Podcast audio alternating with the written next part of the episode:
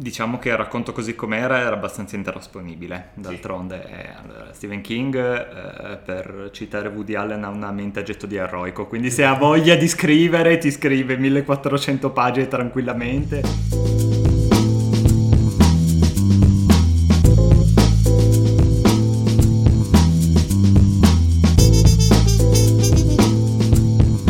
Pensavo l'altro giorno che mm, questo podcast si ridurrà molto presto a me che ti costringo a vedere un sacco di film horror e tu che mi costringi a vedere un sacco di film di fantascienza. Sì, o musical, c'è anche quella possibilità. Li patisco di meno, quindi eh, va, va, bene. Però sì, sì, sì, è, eh, stiamo partendo bene. ehm, bene. Prima impressione a caldo. Prima impressione a caldo. Eh, è un film bello tr- triste, eh, come ho, eh, però è strano perché... Non te lo aspetti? Mm, sì, ma è, cioè, è un... Allora, venendo dal racconto è abbastanza diverso. Sì. Ehm, però non in una maniera che mi aspettavo del tutto, perché non sono andati ta- del tutto né in una direzione né nell'altra. Mm. Stiamo parlando ovviamente di 1408, eh, questo è Matinè, un podcast di cinema, io sono Francesco. Io sono Daniele. Ehm, 1408, film del 2007. Sì, di Michael Hastrom. Bravo che hai fatto i compiti. Hai visto? Eh, eh, tratto da un racconto di Stephen King. Esatto. E, e come vuole la tradizione dei film tratti da, da libri o racconti di Stephen King, diciamo che è un po' liberamente tratto. Non c'entra niente. Non esatto. c'entra tanto. Anche perché quando fanno gli adattamenti più aderenti di solito vengono male male, quindi sì. Stephen King è un po' sempre un terno all'otto quando fai gli adattamenti. Sì, perché il, il, il, se descrivi l'idea in 15 parole... Eh, uomo, scrittore rimane chiuso in stanza che vuole ucciderlo. Allora, se lo metti così, sono la stessa storia. Sì. Poi però il tema, il mood è tutto quanto diverso. E vabbè, in realtà ci sta anche perché per come... A parte che il racconto per com'è, tranne un film difficile. È abbastanza infatti difficile. Lo hanno, un corto forse. Eh, infatti lo hanno molto arricchito, ci hanno messo tutta una parte iniziale lunga, sono tipo 20 minuti, 25 minuti prima sì. che lui solo entri nella stanza, anche di più forse. Sì, sì, sì, sì, sì. Ci sono 10 minuti giusto di introduzione del personaggio. Sì. Poi abbiamo ancora un buon quarto d'ora di dialogo con eh, il signor Olin, che è il personaggio che nel film è Samuel Jackson, è molto diverso da come viene descritto nel nel racconto, ma d'altronde avevamo bisogno di un personaggio un po' carismatico perché insomma il signor Olin come viene descritto nel racconto un po' non è molto da primo piano come... Sì, sì, può essere. Devo dire che il... Um... Potevano scegliere tanti modi per dargli carisma. In generale una cosa che ho notato in questo film è che hanno scelto un po' la via cinematografica abbastanza americana, diciamo, di mm,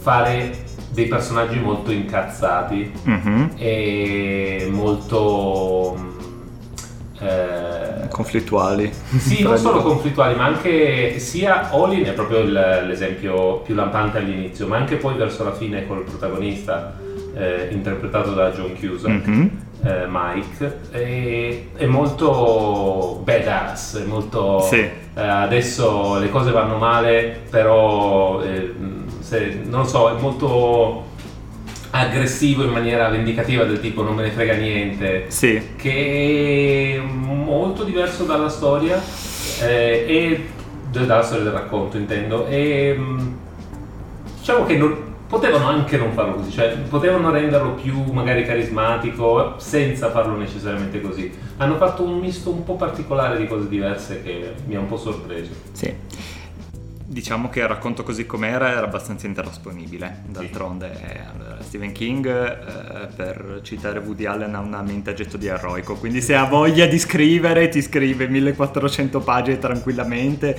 e ti fa la backstory anche del barista che si apre un locale sulla strada che vedi una volta e poi mai più. Però lui ti, ti dice tre, tre generazioni di, di, quella persona lì. Però, eh, diciamo che il racconto, essendo molto contenuto, ha un'idea e la, la, sviluppa che sostanzialmente è tutto basato sulla paranoia, no? quindi c'è l'idea che, di, di, questa persona che sta progressivamente scollando dalla realtà, quindi gioca molto bene su questo e, e lo fa praticamente fin dall'inizio perché il racconto è diviso a metà sostanzialmente la prima metà è tutto il, l'incontro col signor Olin che comunque crea la tensione perché comincia a, a, fare, a fargli presagire quello che succederà no? quindi con tutte le morti accidentali e non volontarie che, che, che accadono che sono, si sono avvicendate nella stanza nel corso dei decenni e poi tutta la parte, la seconda parte è proprio la, la, sua discesa nella follia che parte già dal fatto che lui vede questa porta e gli sembra storta. No, allora la misura la vede bene, dice no, è dritta. Poi la riguarda di nuovo, no, adesso è storta ma dall'altro lato, no? Quindi comincia già a scollare. E una delle cose che funziona meglio nel racconto, a parte tutte, mh, la scrittura evocativa, perché ovviamente eh, non potendo usare la vista come, come si usa al cinema, eh, deve evocare immagini. C'è tutto un elenco di, mm, di queste mm, eh, immagini proprio mm, putrescenti, si fa spesso riferimento alla pelle morta, alla carne morta, dice eh, la luce che risveglia i morti, i cuscini che sono delle escrescenze tumorali sul letto, cioè proprio va a rimestare su questa cosa e lui ca- vede, legge il menu della camera, ogni volta cambia la lingua, quindi lui non è neanche più sicuro di cosa sta vedendo e anche lì continua a creare delle, delle immagini tipo gli uccelletti cotti nella merda, cioè se, va sempre proprio che sono delle robe che sembrano ridicole, però nel contesto sono solo inquietanti sostanzialmente. Sì. E nel film queste cose non le puoi fare perché o risultano ridicole o non funzionano proprio, quindi è vero che il film non riesce a trovare tanto una direzione, nel senso che è travestito da popcorn movie, però poi va a proprio a, diventare una cosa più esistenziale sul, sul, lutto, sulla perdita e su tutto sì. questo. Sì, sì, sì, il libro, è, il racconto è molto più onirico, diciamo, sì. Mentre invece il, il film è molto più, per quanto um, allegorico e tutto quello che vuoi nel, nel suo essere, il, il, suo lato horror è molto più letterale. Mm. Ci sono queste continue immagini di persone morte o che muoiono, eh, svariati jump scare. Ecco, una cosa che, una cosa che mi ha lasciato abbastanza così, eh, mi ha fatto pensare un po', è che eh, sembra un po' ha, è un po' come se avessero pensato che questo, questo, è un tipo di film che per godertelo veramente, forse per avvicinarlo un po' a un pubblico più ampio, eh, ti dobbiamo dare una dose di adrenalina eh, regolare, no? non necessariamente costante, ma eh, far, tenerti, tenerti, alta la tensione e per farlo ti buttiamo un jump scare ogni tanto così mm-hmm. Che non c'entra granché col film tutto sommato. Non c'entra granché con quello che gli sta succedendo però ogni tanto ah eh, assassino col martello. Così. Buttato in mezzo. Perché? perché così ti alza un attimo l'adrenalina. È un po' come quei film che sono belli solo se, se li guardi se, se, ti sei fatto una canna. E loro lì hanno detto questo film te lo godi solo se hai almeno un po' di adrenalina quindi ogni, ogni tanto ti diamo una dose e poi il resto te lo godi te lo, te lo presentiamo con i nostri ritmi. Di queste cose bisogna, bisognerebbe sempre riuscire a spiare dietro le quinte e capire quanta fosse la, la, volontà del regista e quanto quella della produzione, perché probabilmente la produzione è facile che gli dica no, eh, adesso noi vogliamo un film che, che, abbia successo e questo film ha avuto comunque un discreto successo all'epoca e che, che piaccia un po' a tutti come al solito e, e lui voleva fare un'altra cosa e quindi insomma ha dovuto scendere un po' a compromessi. Perché è interessante questo film perché almeno due livelli di lettura oltre a quello superficiale che appunto questa è una, una stanza cattiva e quindi succedono cose brutte e spaventose. C'è un livello che viene citato più volte quindi un livello di lettura che richiama molto l'inferno, sostanzialmente l'inferno di Dante, quindi la, la stanza che prima è calda, poi è fredda, e, e lui dice siamo nel settimo girone dell'inferno, no? viene citato più volte e quindi abbiamo praticamente tutto questo viaggio dell'anima di Mike che è un peccatore che comunque eh, noi non lo conosciamo così bene, però sappiamo che comunque è sicuramente attaccato al denaro perché fa un lavoro in cui non crede giusto per il ritorno economico. E, um, ha una tragica storia con la figlia morta e tutto, però comunque lui ha abbandonato la moglie da un momento all'altro e quindi non è stato fedele eh, nel senso più stretto. È una persona anche un, comunque superba del, per certi punti di vista, quindi comunque diversi peccati li compie e questo qua è un po' un viaggio di, di espiazione. Sì. Un altro livello di lettura, secondo me, più riuscito proprio a livello di... Compiutezza all'interno del film è un po' il, il ciclo dell'elaborazione del lutto del, della morte della figlia sostanzialmente. Sì, sì, sì, sì. sì. Eh, secondo, ecco, secondo me quello è un, è un bel livello di lettura che per i miei gusti personali, ma io sono fatto come sono fatto, mm. mi sarebbe piaciuto eh, aver visto esplorato un pochino di più. Però già solo il fatto che ce l'abbiano buttato dentro tutto questo gran marasma che è questo film, perché sono, sembrano tre film diversi tutti insieme, è, è stata anche una, una, scelta non banale per un film di Hollywood che voleva presentarsi come blockbuster, quindi già notevole. E sì, io devo dire che il... Così, giusto per toccare questa cosa che hai detto, che lui è attaccato al denaro e fa questo, questo lavoro cinico, tutto sommato. Eh, una possibile lettura che però è, è, c'è un po' di dietrologia dietro, cioè non, non, non te la propongo come la più probabile, però sicuramente ci avrà pensato anche qualcun altro, è che eh, guarda caso lui va proprio a cercare storie di fantasmi da confutare fondamentalmente mm-hmm.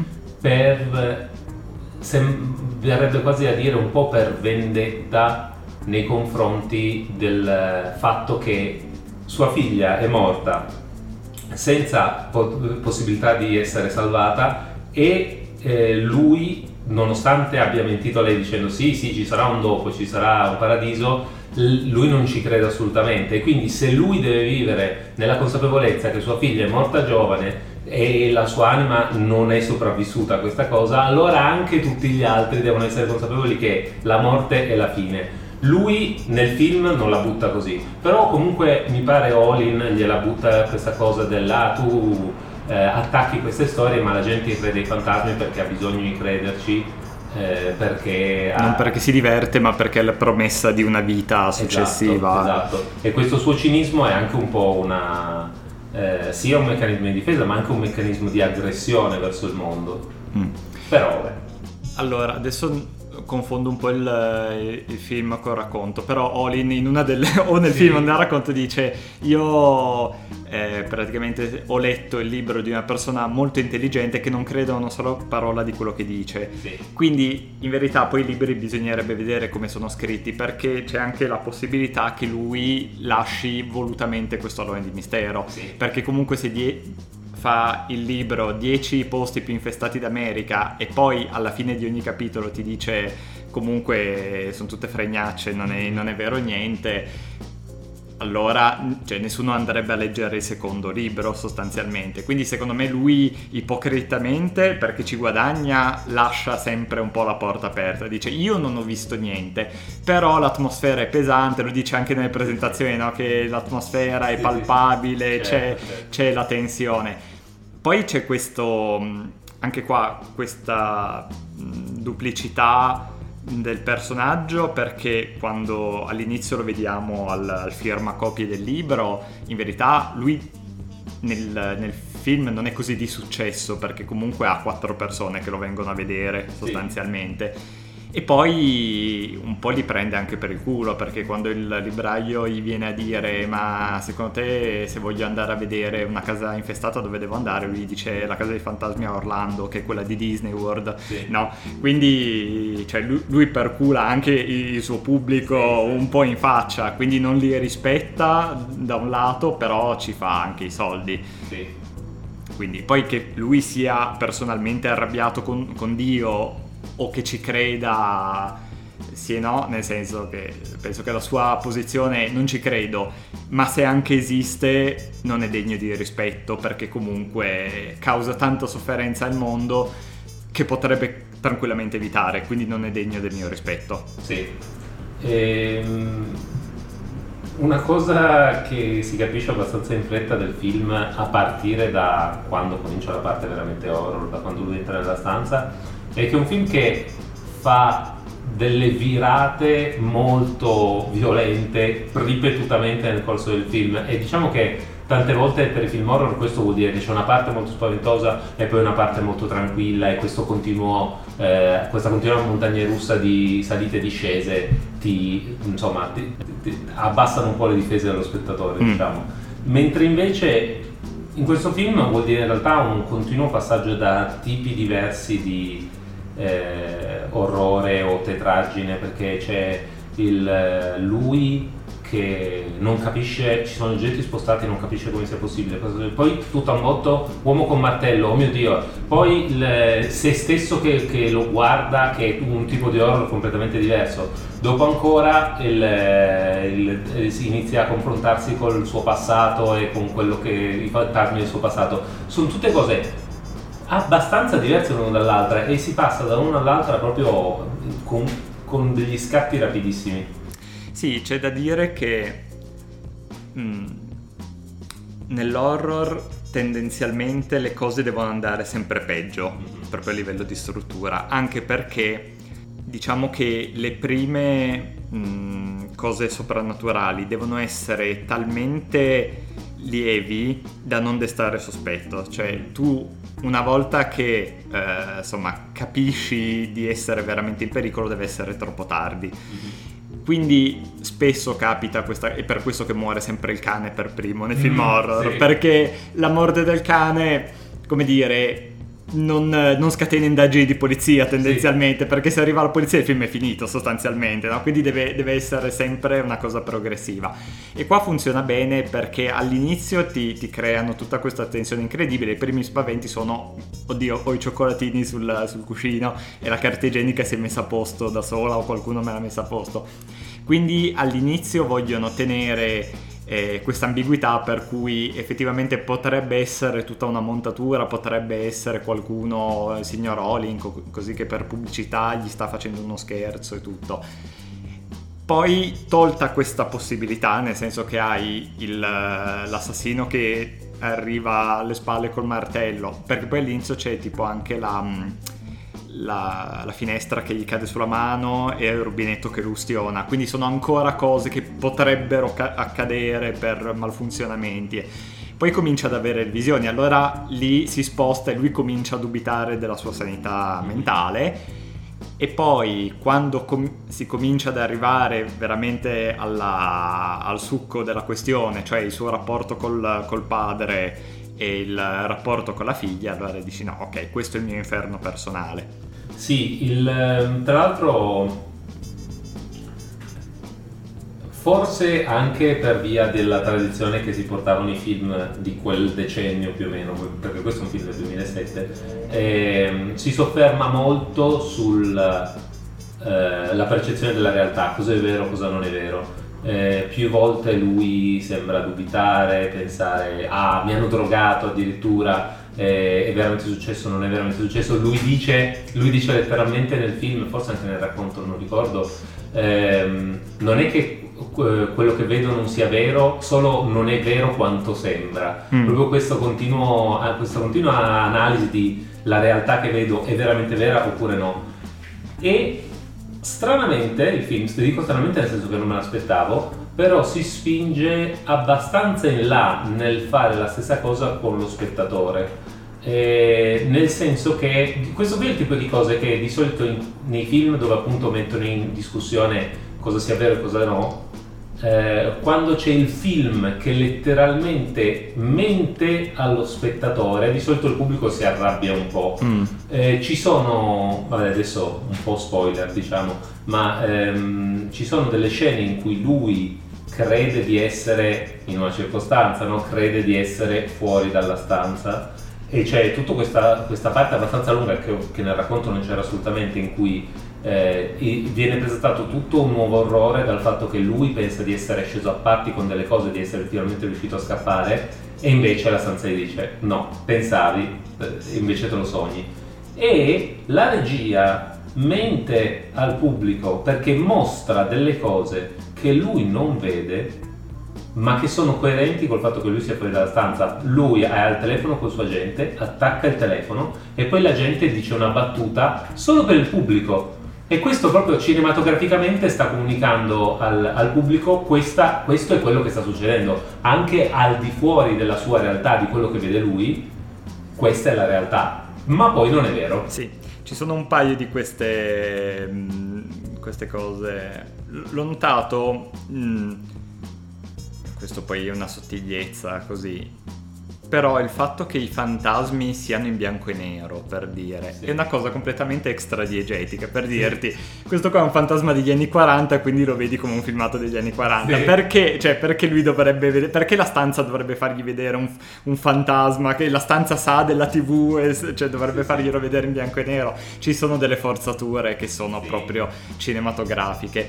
Però quello che ho apprezzato di, della parte del... Um, vabbè, ormai siamo nel, nel, territorio dello spoiler completo, appunto, lui pensa di essere uscito dalla stanza, così.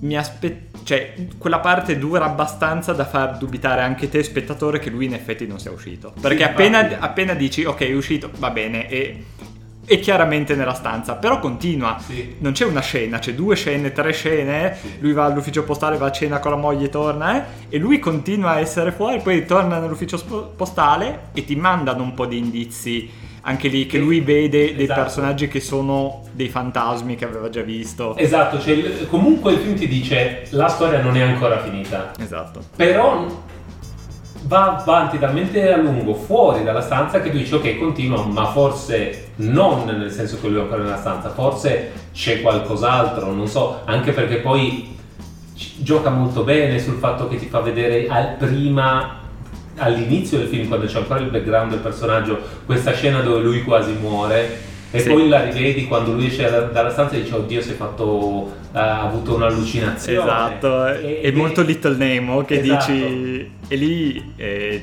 ti fa un po' girare il coglione dici no sei stato tutto un sogno però no, no eh cioè. infatti e, e, però se non l'avessero messo all'inizio del film sarebbe stato ancora più cheap invece lì sembra quasi che ti vogliono dire no lo stiamo facendo veramente e poi invece non è vero comunque sicuramente se, fosse, se, se fossero andati veramente su quella strada sarebbe stata una grande delusione in questo film. No decisamente. Però diciamo che la sua esperienza di quasi morte sulla lettura infernale è proprio l'esperienza della morte, cioè quello che succede dopo è tutto il suo viaggio di espiazione. Invece dal, dalla lettura più, più, psicanalitica, così quello lì, come dicevi, eh, hai usato esattamente la frase, quella lì è la fase di patteggiamento. Sì. Cioè lui dice ok, posso... Eh, sono uscito, sono ok, posso continuare a vivere la mia vita, l'ho superata. Invece no, non l'hai superata e facciamo la cosa peggiore che ti possiamo fare. Sì e lì quella, lì, quella lì è proprio una scena straziante, perché spe, spesso nei film, quante, quante, mogli morte, quanti figli morti abbiamo visto, però la scena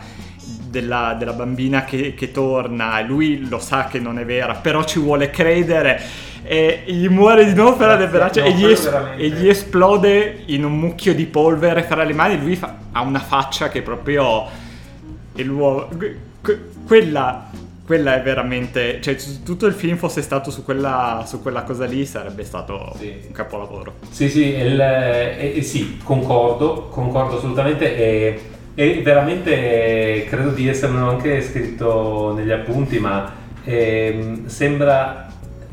Hanno, sono veramente creativi, ma anche molto. Um,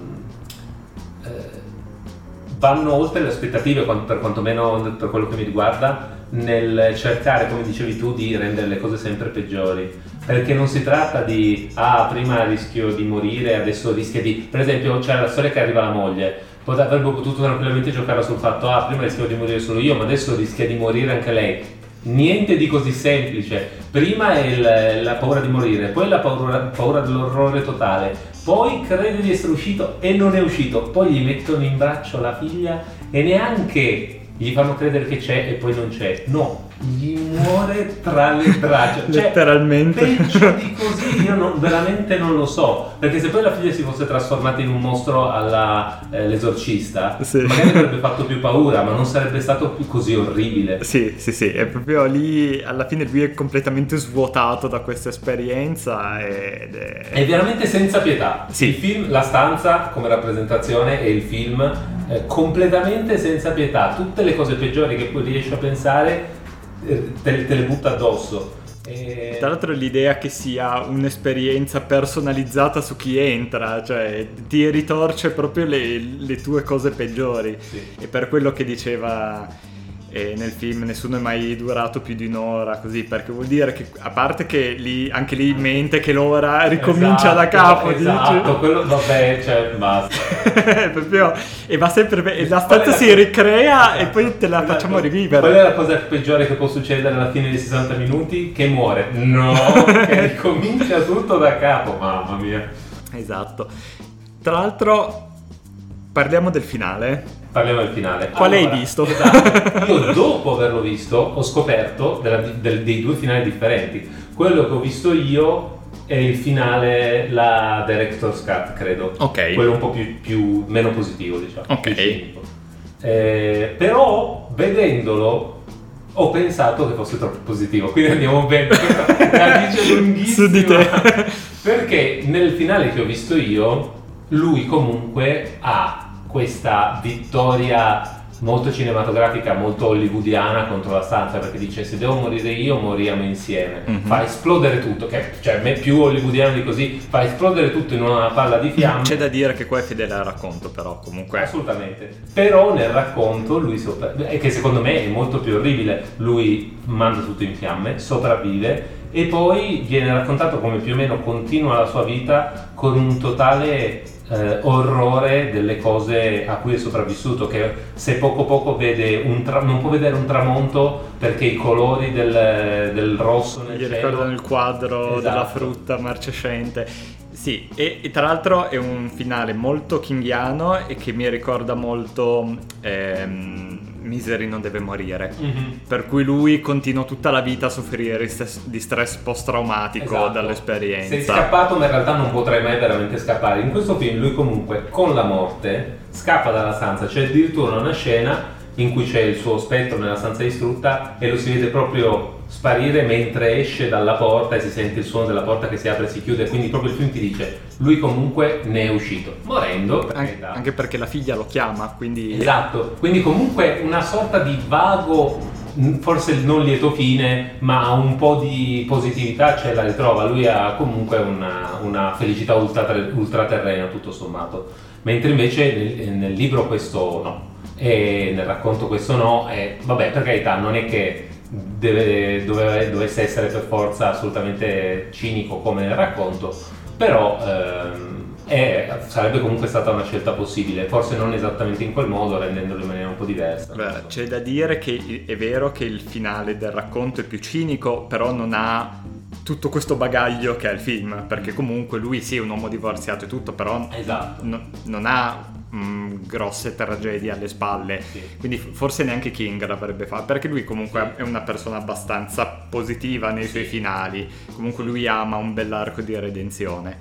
Il finale che ho visto io, che è quello cinematografico, poi ho visto anche l'altro, ho visti entrambi comunque, e lui sopravvive all'esplosione, viene mm, viene la moglie in ospedale a trovarlo, vediamo che passa un po' di tempo, loro stanno di nuovo insieme.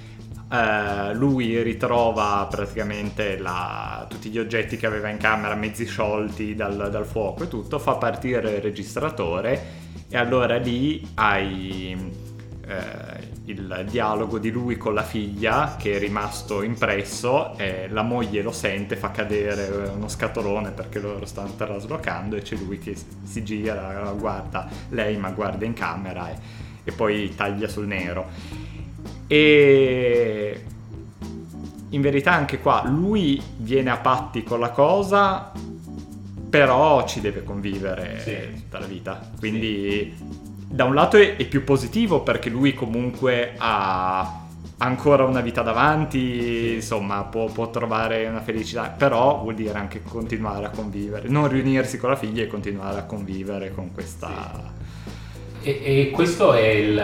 Vabbè, alla fine è proprio il l'apologia del tema del film. Cioè il film è, è un, non è un film sulla, sulla paura di morire, eh, è, una, è, un film sul, sull'orrore di non poter scappare al proprio passato fondamentalmente. Mm. Secondo me. È, un, eh, o comunque di non, eh, di non poter scappare da se stessi quantomeno. E lui, e infatti questa cosa torna più volte lui eh, è chiuso nella stanza, non può uscire, ogni volta che cerca di uscire viene portato dentro per forza, quando crede di essere uscito comunque in realtà non è uscito. Eh, quando verso la fine del film addirittura cerca di bere alcol, la stanza glielo vieta, ogni tipo di fuga è vietata, anche solo quella de- delle droghe e dell'alcol.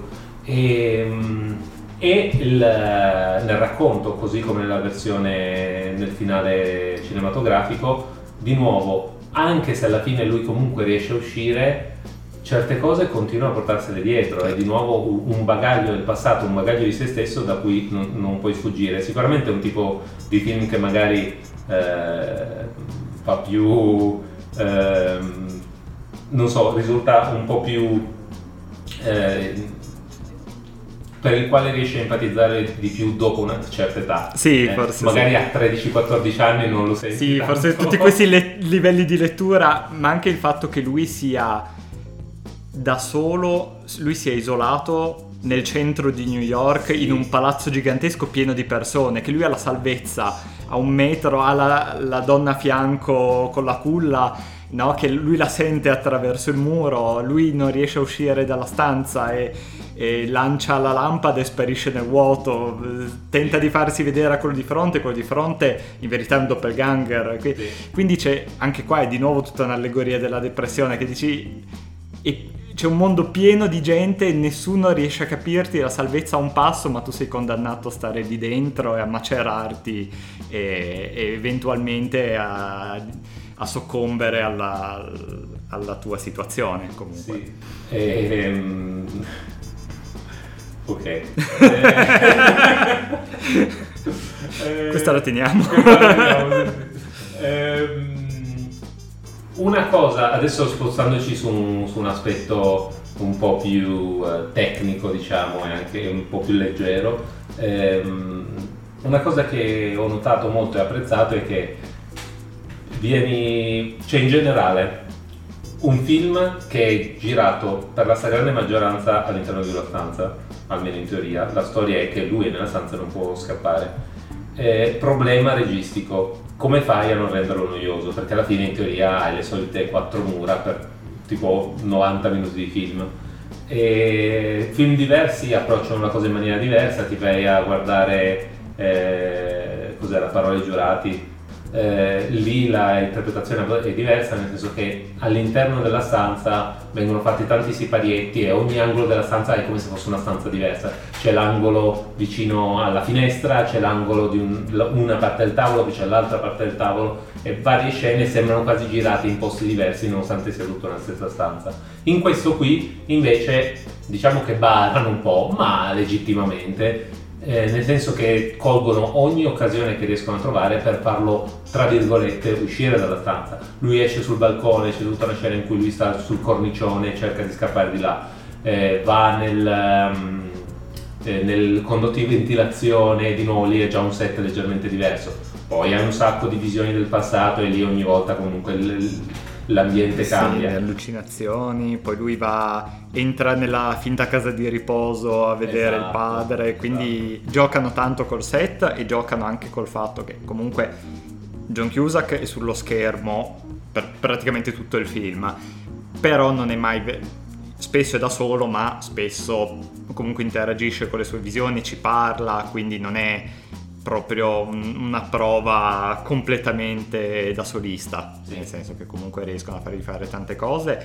E comunque c'è tutto l'aspetto, adesso che mi viene in mente, che viene trattato di meno nel film, ma comunque lui non è eh, solo visto come padre, ma anche come figlio No, c'è tutto sì. il suo primo romanzo che è quello semi-autobiografico in cui gli dicono secondo me il padre era un vero stronzo, no? quello che al firmacopie la ragazza gli dice è basato su una storia vera il rapporto col padre e lui dice beh no, però chiaramente lo è. Chiaramente sì è lui che appunto ha questo rapporto irrisolto col padre che va e lui gli dice questa cosa super creepy che tra l'altro è una, una frase che trovi negli ossari, nei cimiteri, no? quello come voi siete, noi eravamo, come noi siamo, voi sarete. No? Sì. Quindi c'è anche... E questo è anche un altro... è un altro orrore su cui si doveva puntare di più, no? Cioè, sì, sì va bene, il maniaco armato che... Sì però vuoi mettere la, la, paura della morte, la paura della, della vecchiaia, della malattia, della, della morte in solitaria. No? Il controllo, non avere controllo della tua esatto. vita, sì, sì, non avere controllo della, sulla vita dei tuoi cari. Che sono cose che è molto più probabile che ti colpiscano che non appunto il esatto. fantasma. Sarebbe stato un film diverso che a me sarebbe piaciuto molto Ah no, avrebbe fatto i soldi che ha fatto, sicuramente. Eh, non è detto. Beh, non è detto però... Forse non in quel decennio. Eh, sì, forse non in quel decennio e non con questa regia comunque. Sì. Eh, cioè avrebbe dovuto fare una regia totalmente diversa. Adesso, nel 2021, abbiamo visto che film fatti così si possono fare, però sono rari e lontani tra di loro quelli che riescono veramente, che hanno anche successo e fanno anche soldi. Però dato forse un Refn o un Aronofsky di nuovo, sì. forse ne sarebbe venuta fuori una cosa interessante. E, ehm, di questo abbiamo parlato poco del racconto in verità. Sì, eh, è vero. In verità il racconto appunto per quanto breve, per quanto meno pregno di, di letture così, comunque molto efficace, proprio... C'è, c'è, questa frase che torna anche qua, come, come fai a, a creare l'orrore se devi essere evocativo per forza? E quando eh, viene detto che lui continua a parlare a questo registratore, però eh, poi le cose che dice non sono mai quelle che poi effettivamente sono registrate sul nastro. E, e l'ultima cosa intelligibile che, che, dice è mio fratello è stato sbranato dai lupi una notte su un'autostrada del Connecticut. E dici, ok, cioè questo è un racconto a parte, sì, no? esatto. questa frase così, perché lui all'inizio dice, no vabbè io non ho smesso di fumare perché mio fratello è morto di tumore ai polmoni, no mio fratello è stato sbarato di lupi la notte d'inverno, cosa? Sì, e allora ti, ti, cominci a creare tutta questa immagine, come è successo, come, cosa? Sì sì sì, e... e con una sola frase veramente ti, ti evoca un mood incredibile e ho apprezzato molto che per pochi fotogrammi si riesce a vedere che è inserita nel film in una delle foto del dossier, del dossier sì. c'è come scritta così a margine. E tra l'altro una frase che dice lui all'inizio che ehm, le camere di hotel sono sì. inquietanti per natura, quello lì fa parte della, prefe- della, prefazione che Stephen King ha scritto al racconto. Mm-hmm. E quando ti dice qu- quante persone hanno dormito in questo letto prima di te, quante di quelle erano malate, quante di quelle sono impazzite, eh? si diceva da un lato è facile, cioè, lo posso dire per esperienza diretta, gli hotel sono inquietanti, gli hotel di notte sono inquietanti e in generale vedere tutto eh, il lato per addetti ai lavori di, di un'attività è super inquietante. Non, cioè, se f- cominciate a girare nei, nei, locali delle lavanderie, delle cantine, di quelle cose lì, delle celle frigorifere, fidatevi che è inquietante. Su internet trovate tutti i creepypasta che volete. Esatto, lì è proprio spazio liminale come, come piovesse. Esatto. Va bene. Vabbè, in tutto questo hai visto qualcosa di interessante in questi giorni? Allora, ho iniziato una serie che quando era uscita ne sapevo mm, quasi nulla, ma da quel poco che sapevo avevo dato più o meno per scontato che non facesse per me.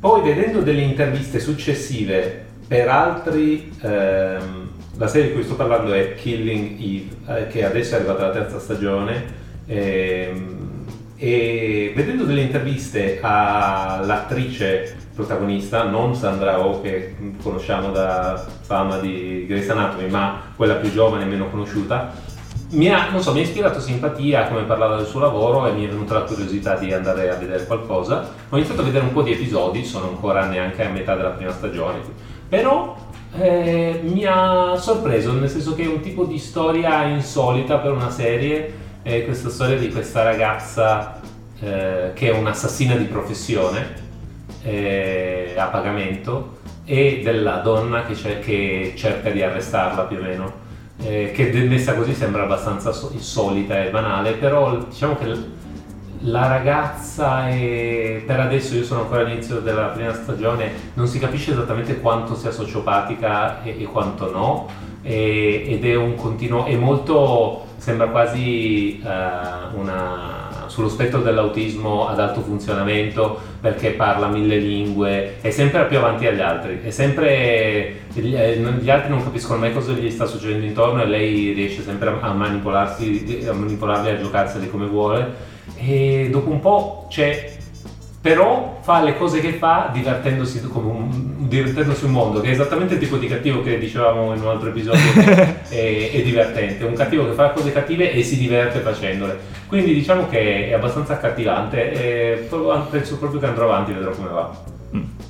Io di recente uh, mi sono rivisto una serie che avevo già visto quando era uscita e che è legata a doppio filo in verità al film di cui abbiamo parlato perché è di Haunting. Mm. E quindi è legata a doppio filo perché è, è, diretta, creata e diretta da Mike Flanagan che ha curato un paio di adattamenti di Stephen King che sono eh, Il gioco di Gerald mm. e... Um, Dottor Sleep, che forse era meglio evitare, però quello è un argomento a parte. Ed è di nuovo una storia di, di case infestate, in questo caso è liberamente tratta dall'incubo di Hill House di Shirley Jackson. E mh, consiste di, di, una stagione autoconclusiva, poi la seconda stagione è ispirata al giro di vita, un altro parte del cast torna, però in altri ruoli è completamente scollegata e non è a livello della prima. La prima è molto, molto ben fatta ed è di nuovo una serie che spaventa, ma il suo cuore sta nei rapporti familiari e nel, nel trauma e di come i, i, traumi si ripercuotono sulla, sulla vita adulta e, e comunque insomma è una serie molto triste molto triste perché non è l'horror eh, c'è efficace e tutto però la vera parte emotiva ci sono un paio di, di episodi di, di, fantasmi che tornano e di cose che sono devastanti quindi guardare con cautela sì, sì. È, l'horror, è il tipo di horror giusto per, per gente della nostra età dopo una certa età mm Vabbè, comunque, eh, bene. Eh, non ne abbiamo 85. comunque. 85, però eh, sarà anche la generazione, non lo so. Sarà quello. Ehm, bene, va bene, direi che questo è abbastanza allegria per l'episodio e, e ce, ne, ce ne teniamo un po' per il prossimo.